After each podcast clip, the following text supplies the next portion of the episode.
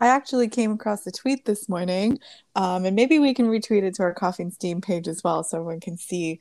But it's someone who went into a science classroom and saw a sign that says, in this lab, mistakes are expected, respected, inspected, and corrected. And, you know, that's such a great mindset to start instilling in young minds because it really helps them kind of like feel comfortable in the work that they're doing and feel comfortable making mistakes and asking questions, you know? Mm-hmm. I, you know, in addition to classrooms, I think that poster needs to be in every research lab because yeah. normalizing failures in research and making mistakes is very, very crucial. Mm-hmm. Um, so that's a great tweet.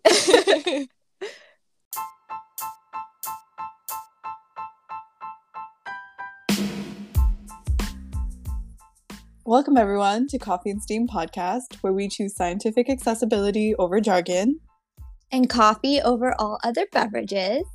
So grab your cup of coffee or beverage of your preference. We won't be offended if it's not coffee, and get ready for some steam. We're so excited to welcome our guest for today. Welcome, Denny, to Coffee and Steam. Hi, everyone. Yeah, I'm so happy to be here. So, thank you for inviting me, and I'm excited to talk more about science. So, Denny is a fourth year PhD candidate at Western University in Ontario, uh, studying bacterial pathogenesis and disease. Denny is also graduating with his PhD in two months, so congrats. He's been working on some interesting research projects and has also been heavily involved in science communication. Why don't you tell us a little bit about yourself, Denny? Yeah, so I think Gaia did a very good job of introducing me. So I'm a fourth year PhD candidate at Western University studying bacterial pathogenesis. Uh, so what I'm hoping to do uh, after my research is obviously graduate in the next couple months and then hopefully get a job uh, where I can continue to do this kind of research that I really like doing in the lab. Uh, so fun fact about myself, uh, like they said, I have a science Instagram where I talk about all things science. So I mainly talk about um, you know research tips and advice for undergrads or young graduate students who are just navigating their way through science and research. Uh, so I don't want to spoil too much about myself because there will be obviously a lot of questions later. So yeah, I'm very happy to be here. That's so exciting. You're going to begin a new chapter in your life. And uh, we love your science Instagram. We are your some of your top followers. So, as we do with all our guests, we do have a burning question um, before getting and diving into all the good stuff. And as everybody knows, Gayatri and I are both obsessed with coffee. And, you know, since you are a graduate student, what kind of drink, it doesn't have to be coffee, would you describe your grad student personality as? no, it's pretty difficult because, you know, I don't want to uh, feel like a weirdo because I don't really I don't really drink that much coffee, and when I do, it's like just like the instant coffee that I have at home. Mm. So maybe Still I would good. Still maybe good. I would describe myself as instant coffee. You know, like just ready to to be just ready at any time. You know. That's actually that. really that's actually a really good like analogy. Instant. You're ready. You're ready to do anything and try anything new. Um, so, to begin, Denny, why don't you start by telling us about what inspired your research and your educational journey? Uh, yeah, so I don't actually have, you know, like a grand story. You know, I think a lot of mm-hmm. people that I've talked to, they're usually like, you know, I always knew I wanted to be a scientist since I was six years old because I was so curious about nature. You know, I don't have that kind of story. So I actually started off uh, in school where I actually disliked science um, I just wasn't interested in it and I wasn't very good at it. Um, but it wasn't until like around grade 10, uh, that's when I really started to uh, give my all for school in general. And science is actually one of, ended up being one of my highest marks. And at the time, it was just something I wanted to kind of continue doing because I was good at it. So it wasn't really a good reason at the time. Um, but near the end of high school, I actually came across uh, a random documentary on YouTube. It's called Monsters Inside Me.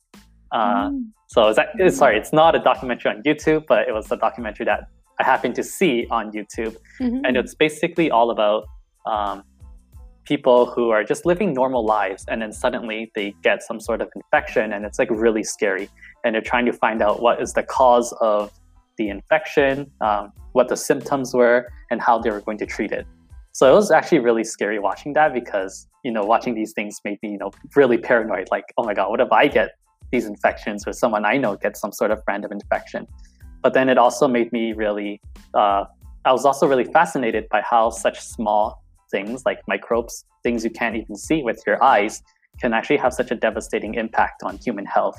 So that's what got me interested in pursuing microbiology as a major in undergrad.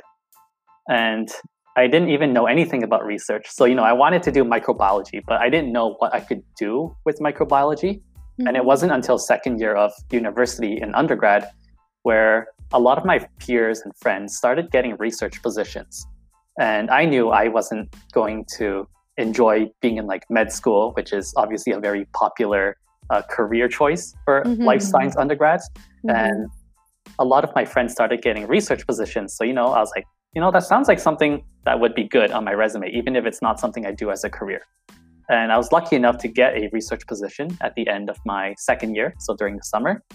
And I think that's when I started to really enjoy science. You know, not everything went well in my undergrad research for sure, mm-hmm. but it did give me good exposure for um, to understand how research and science actually works. And it made me realize that you know research is something that I can see myself doing and enjoying. Yeah, that's mm-hmm. honestly so great to hear because I think a lot of people growing up think you have to be really good at a subject to, you know, make it your career. Mm-hmm. And I mm-hmm. think it's awesome that, you know, you figured out, you know, gained your footing later, um, you know, when you're a little older. And I think, you know, your story really shows us that you're allowed to explore your careers in undergrad and you don't have to have things set in stone because yes. I think when I went from high school to university, I wanted to plan out like the next 10 years of my life. Um, and I soon realized that is not going to be the case. yeah. Okay, so I guess this um, is kind of a good spot to you know talk about your phd pathway and how did you get to western and um, you know uh, how did you decide you know you wanted to pursue a phd and maybe not just stop at a master's yeah so when I started doing research in undergrad, that's when I realized, you know, mm-hmm. I think I want to do graduate school, mm-hmm. uh, do research. So, like I mentioned, you know, obviously my undergrad research, it wasn't like, you know, like the time of my life or anything. Mm-hmm. I did have my struggles, and I actually almost thought about not doing research anymore because it was so tough. Um, but I think a big part of why it was so tough was because I was trying to uh, do research and balance it with all my courses that I was taking in mm-hmm. undergrad. And I think my interest in my undergraduate research project eventually started to wane a little bit. Mm-hmm. So I was becoming a little less interested in it. And it was, again, probably due to all the stress of trying to prioritize um, getting good grades in my courses mm-hmm. as well. Um, but, you know, I keep thinking back about, um, you know, how I was interested in studying uh, bacterial diseases. You know, that kind of kept me going a little bit. So I decided, you know, I could always study something a little bit different from what I was doing in undergrad. So in undergrad, yes, I was doing microbiology research, but it wasn't really in the context of um, disease. Mm-hmm. So this was like my one chance to um, really get into a lab I wanted to uh, do this type of research in. And especially now, I have the necess- I have the required research experience.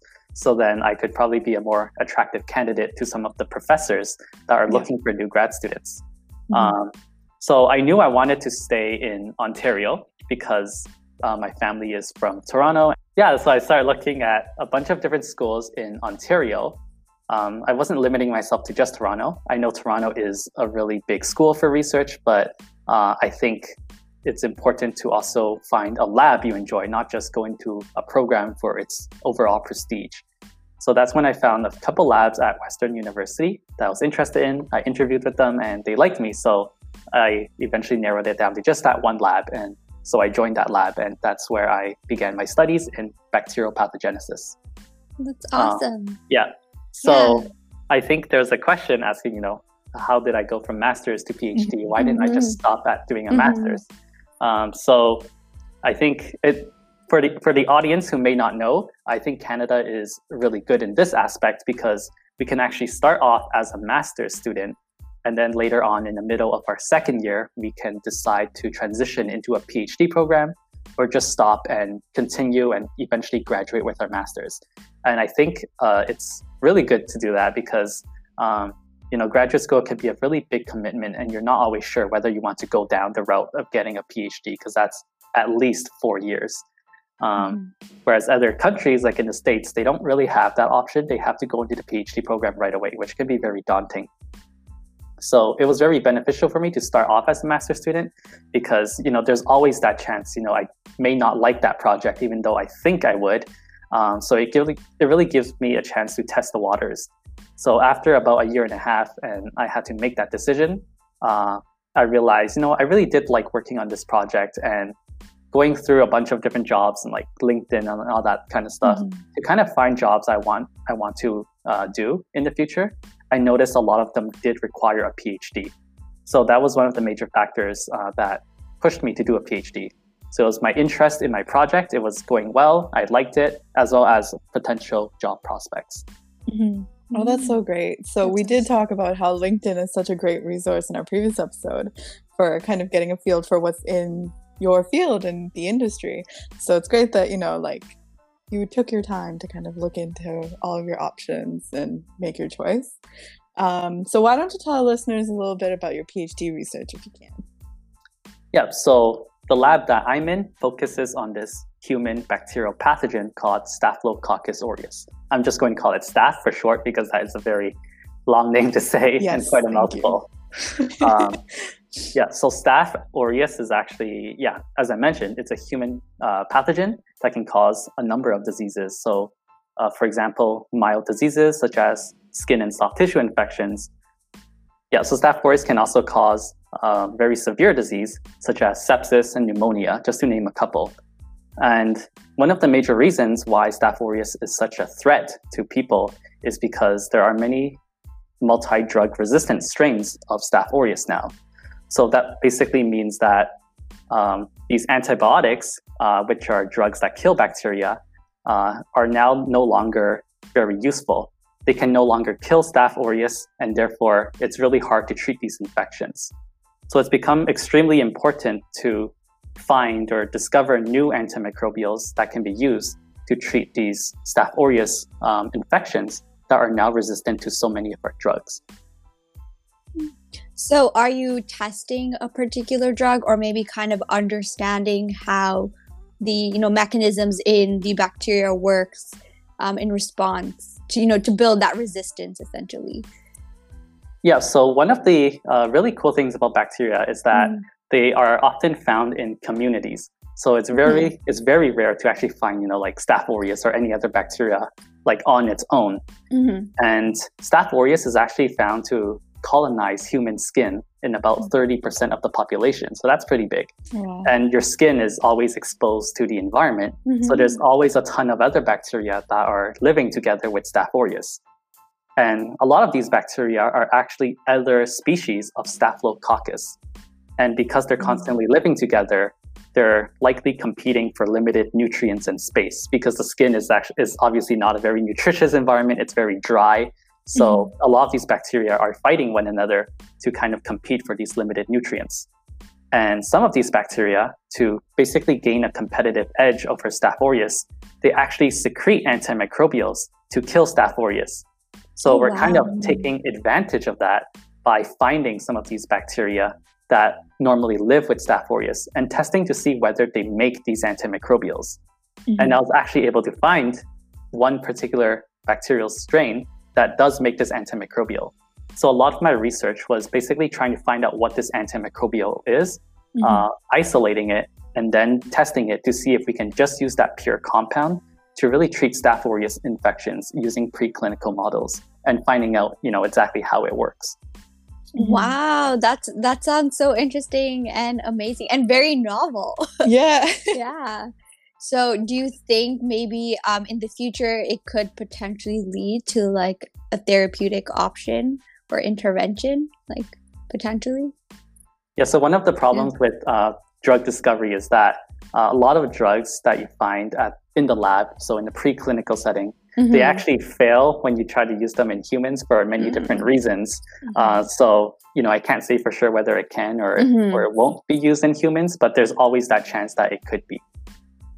Okay. Yeah, that, that definitely makes sense. There's just so much involved moving from like you know cell culture to an in vivo model to humans so that's mm-hmm. very understandable um, so when the public you know thinks of research they think of animal or human models first can you maybe explain what cell culture is and you know what's its significance and importance Yep. So cell culture, as the name implies, is basically getting cells. You know, these, these can be from animals or humans, and basically growing them in isolation. So you just have one type of cell that's grown in a dish.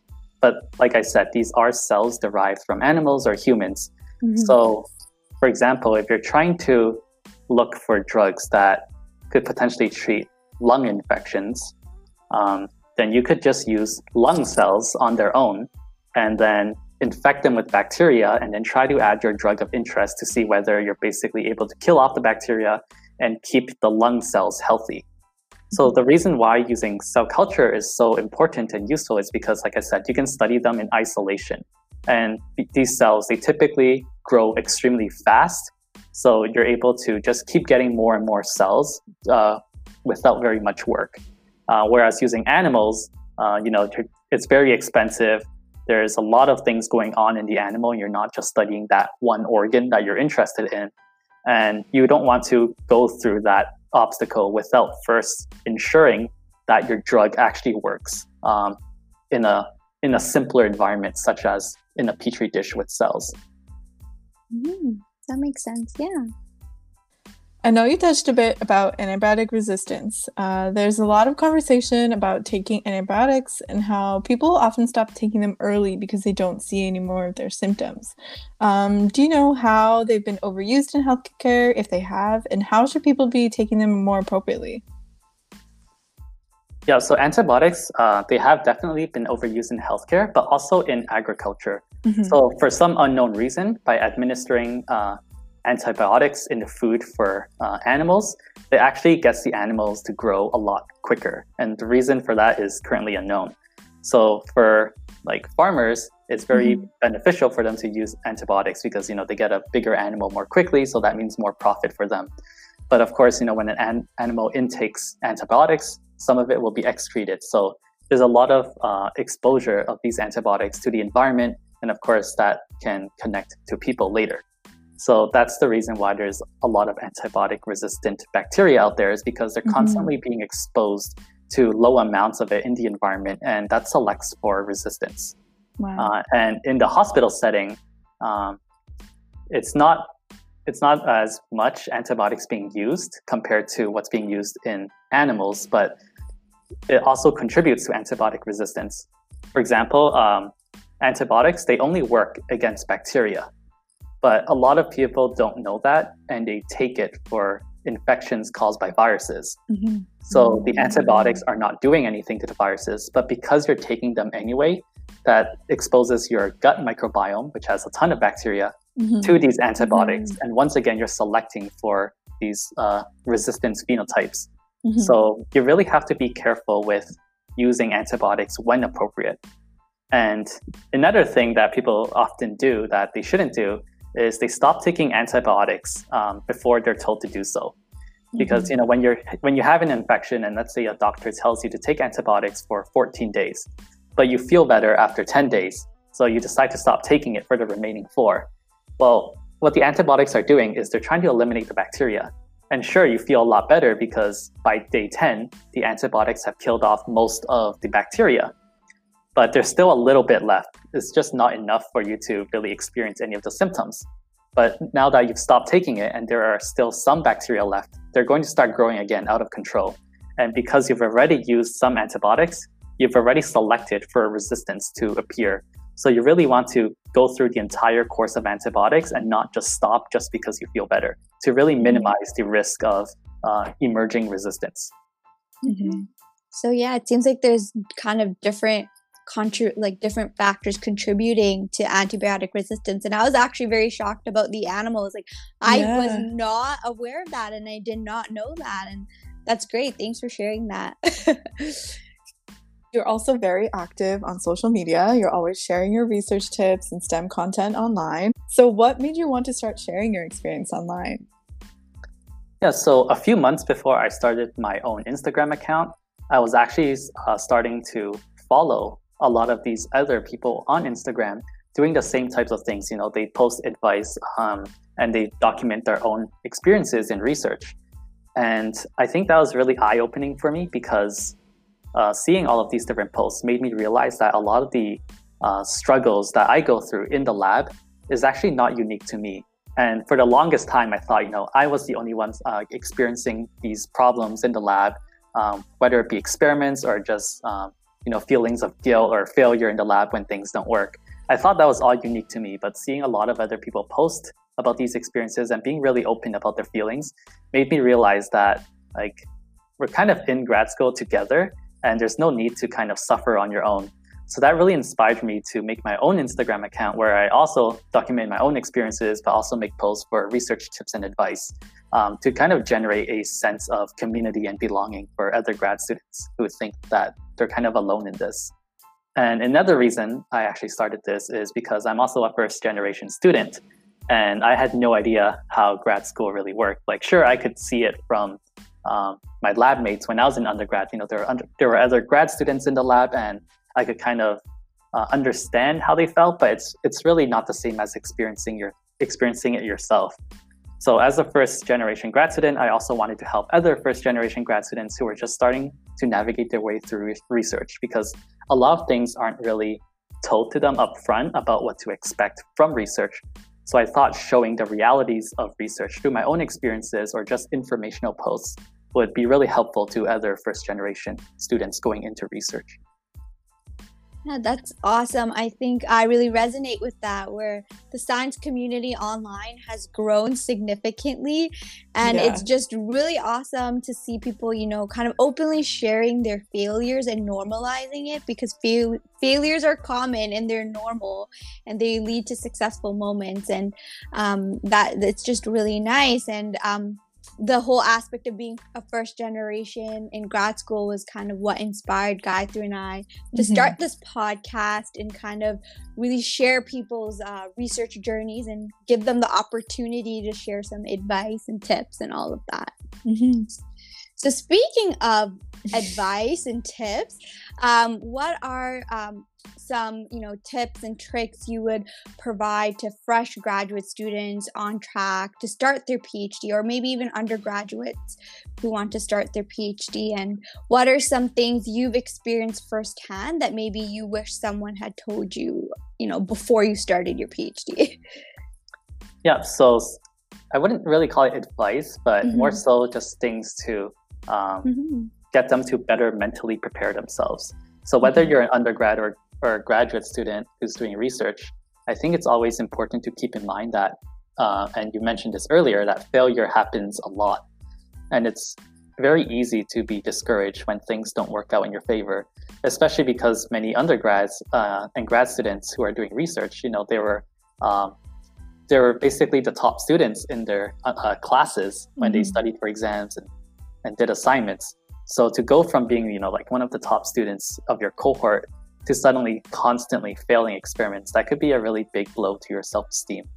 But I think it's really important, again, to emphasize that this is normal and it happens to even the best researchers um, because if you didn't fail and you just got things to work right away, then that kind of defeats the whole purpose of research because the whole point of research is trying to find and discover something new.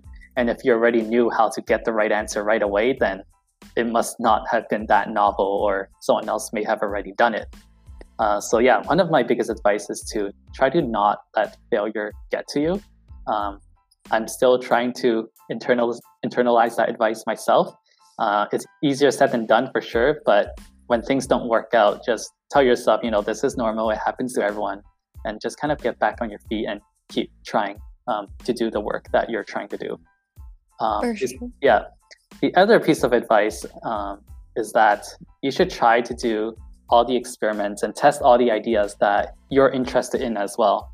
So I think uh, as young undergrad and grad students, you know, we're kind of just listening to what the senior people are telling us to do and trying to follow their ideas because obviously they know a lot more than us. It makes a lot of sense to just go with their ideas. Mm-hmm. So while that's important, it's also important to test your own hypotheses and your own ideas too, uh, because you never know. One of the ideas that you think of may be a game changer for your project, and you wouldn't know that until you test it. And also, it's it's just a overall great way to continue to learn about your project. You know, constantly trying different things that other people suggest, but also things that you think of yourself.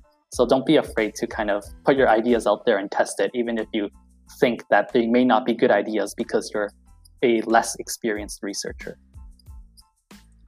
For sure. That's, yeah, that's great to hear. I think that's one of the things, um, you know, the grad students told me in my lab when I started was that, you know, if you don't fail, you don't learn anything in mm-hmm. research. And that's also something I'm still continuously trying to process and accept that failure is very normal. Yeah. I actually came across a tweet this morning, um, and maybe we can retweet it to our Coffee and Steam page as well so everyone can see. But it's someone who went into a science classroom and saw a sign that says, in this lab, mistakes are expected, respected, inspected, and corrected. And, you know, that's such a great mindset to start instilling in young minds because it really helps them kind of like feel comfortable in the work that they're doing and feel comfortable making mistakes and asking questions, you know? Mm-hmm. I, you know, in addition to classrooms, I think that poster needs to be in every research lab because yeah. normalizing failures in research and making mistakes is very, very crucial. Mm-hmm. Um, so that's a great tweet. So, as you mentioned, you're preparing to graduate with your PhD and you're soon to be doctor in the middle of a global pandemic. Um, how has your experience been researching in a pandemic? Um, and how have you been able to navigate these like setbacks and obstacles? So, I think the biggest setback was like when the very first lockdown happened in Canada. So, of mm-hmm. course, all the labs shut down and uh, our lab is very wet lab based. So that means pretty much all of our work is done at the bench in the lab. And if lab shut down, we really couldn't do anything because, you know, we didn't have big um, components of our work be involved with like coding or a lot of things you can do on your computer. You know, everything is done at the bench. So I definitely lost a couple months. And it was really hard to kind of cope with that because I felt like I wasn't doing anything productive and I was trying to come up with things to do on my computer, but it wasn't enough to like make up for all that time that was lost. And even when labs started opening back up again, um, we had to minimize the capacity significantly. So, you know, instead of having all like 10 to 12 of us in the lab at once, only like two or three people were allowed uh, at the same time. Mm-hmm. So that really pushed me to uh, better organize uh, my experiments and really enhance my time management skills because now I have to take into account that uh, I only have limited hours in the day to do my work before the next shift of people come in to do their work. So it was pretty tough trying to like get as much done as possible, but also within such a tight time frame and considering uh, everyone else had to do their work too. Mm-hmm. Um, so I don't know if I really overcame that problem. It was just when the lockdown uh, restrictions started to get lifted little by little, and people were able to spend more hours in the lab. So I think I was quite lucky that the first lockdown didn't uh, stop me for too long, and things eventually became as normal as they could have been to get my research back on track. Hmm. Well, despite all of those lockdowns, you still managed to finish your PhD in four years. So that's awesome. And congratulations on your accomplishments so far. So, um, what are essentially your plans um, after your PhD, and are you continuing to explore kind of what opportunities there are?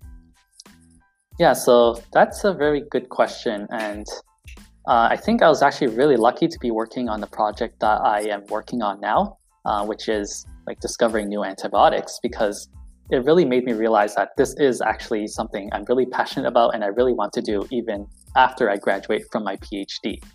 Uh, so I think a lot of research done in academic labs is very discovery based. Mm-hmm. So trying to find out, you know, how the mechanism of certain disease works, or just trying to discover some natural phenomenon and really dissect it. But what I really liked about my project was I could see that uh, my discoveries could potentially be translated to use in the clinic to really treat patients.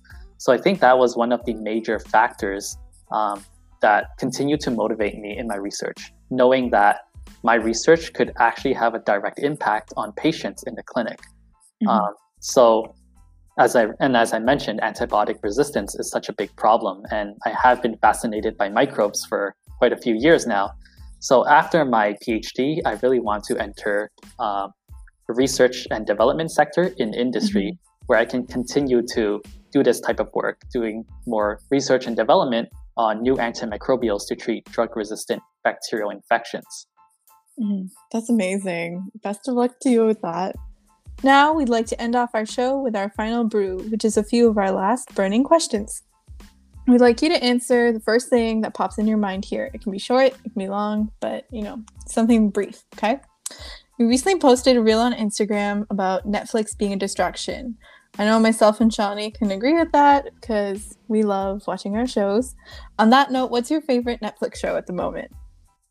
At the moment, I actually just finished the show I was watching, but uh, in general, I actually watch a lot of Korean dramas on Netflix.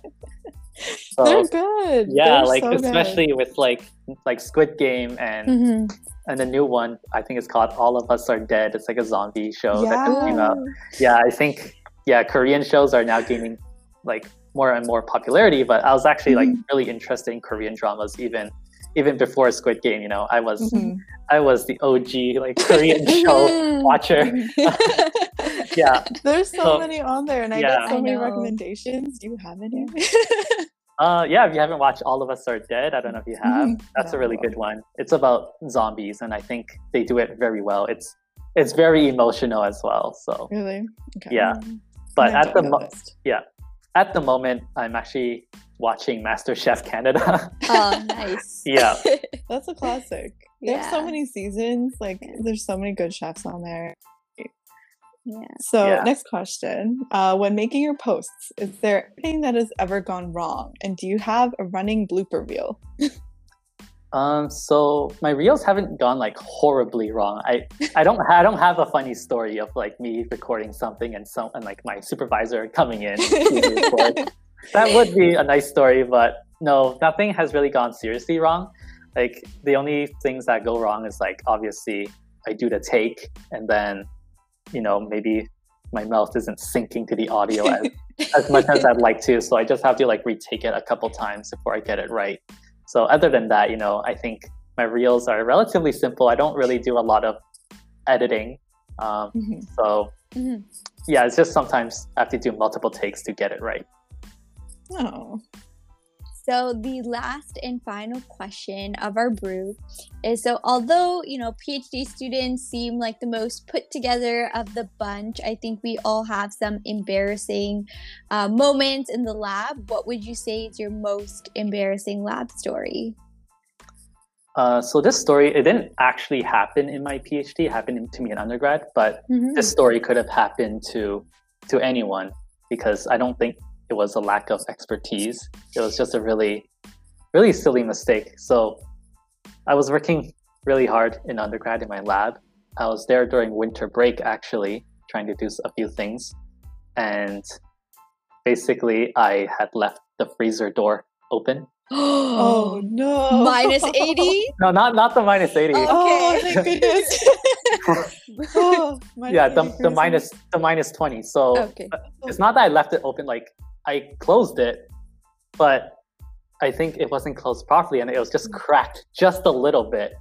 It, was, it wasn't like it was wide open. You know? okay. Uh, it was just like cracked just a little bit open. But because it was winter break and that was my last day, by the time like school started again and everyone was coming back from their winter vacation, and my PI saw it was cracked open and like everything had thawed and oh no yeah basically all like the enzymes and the buffers are like no good so I'm surprised he didn't get extremely angry with me. Like obviously he is he can't just like you know, like throw me off the building or anything. I know, I know. but yeah, I think he took it quite well. But I felt so guilty for doing that. Yeah, I think the freezer and the fridge is a common mistake, especially with the fridge because it doesn't sometimes fully shut. It doesn't close. Yeah, and um, yeah, I always like double, triple check the minus eighty. Like I will leave the room and then I'll go back because I'm so paranoid. Yes, I always do that, like, even to this day. It's times. always like the minus 80, the minus 20, and yes. my Bunsen burner. Even though I know I didn't even turn it on that day, I still like you know, like push it until it's like super shut. Yeah. Yeah. Anything heat related, like hot plate or anything. Like sometimes I'll lock my lab, leave on my way to the parking lot, and I'm like, oh, wait, did I turn it off? And then I'll walk all the way back. yeah. Well, there you have it, everyone. Today we learned about antimicrobial resistance, normalizing failures, and utilizing platforms like LinkedIn to work through options post grad. Uh, thank you, Denny, for speaking with us today. It's great to see a different side from what you post online. Yes, yeah, great. It was really fun to be here and talk about research and antimicrobials with you. Stay tuned for the next episode. We're brewing up, where we'll come back with some more STEAM content. Well, everyone, this is Coffee and STEAM, where we choose scientific accessibility over jargon and coffee over all other beverages.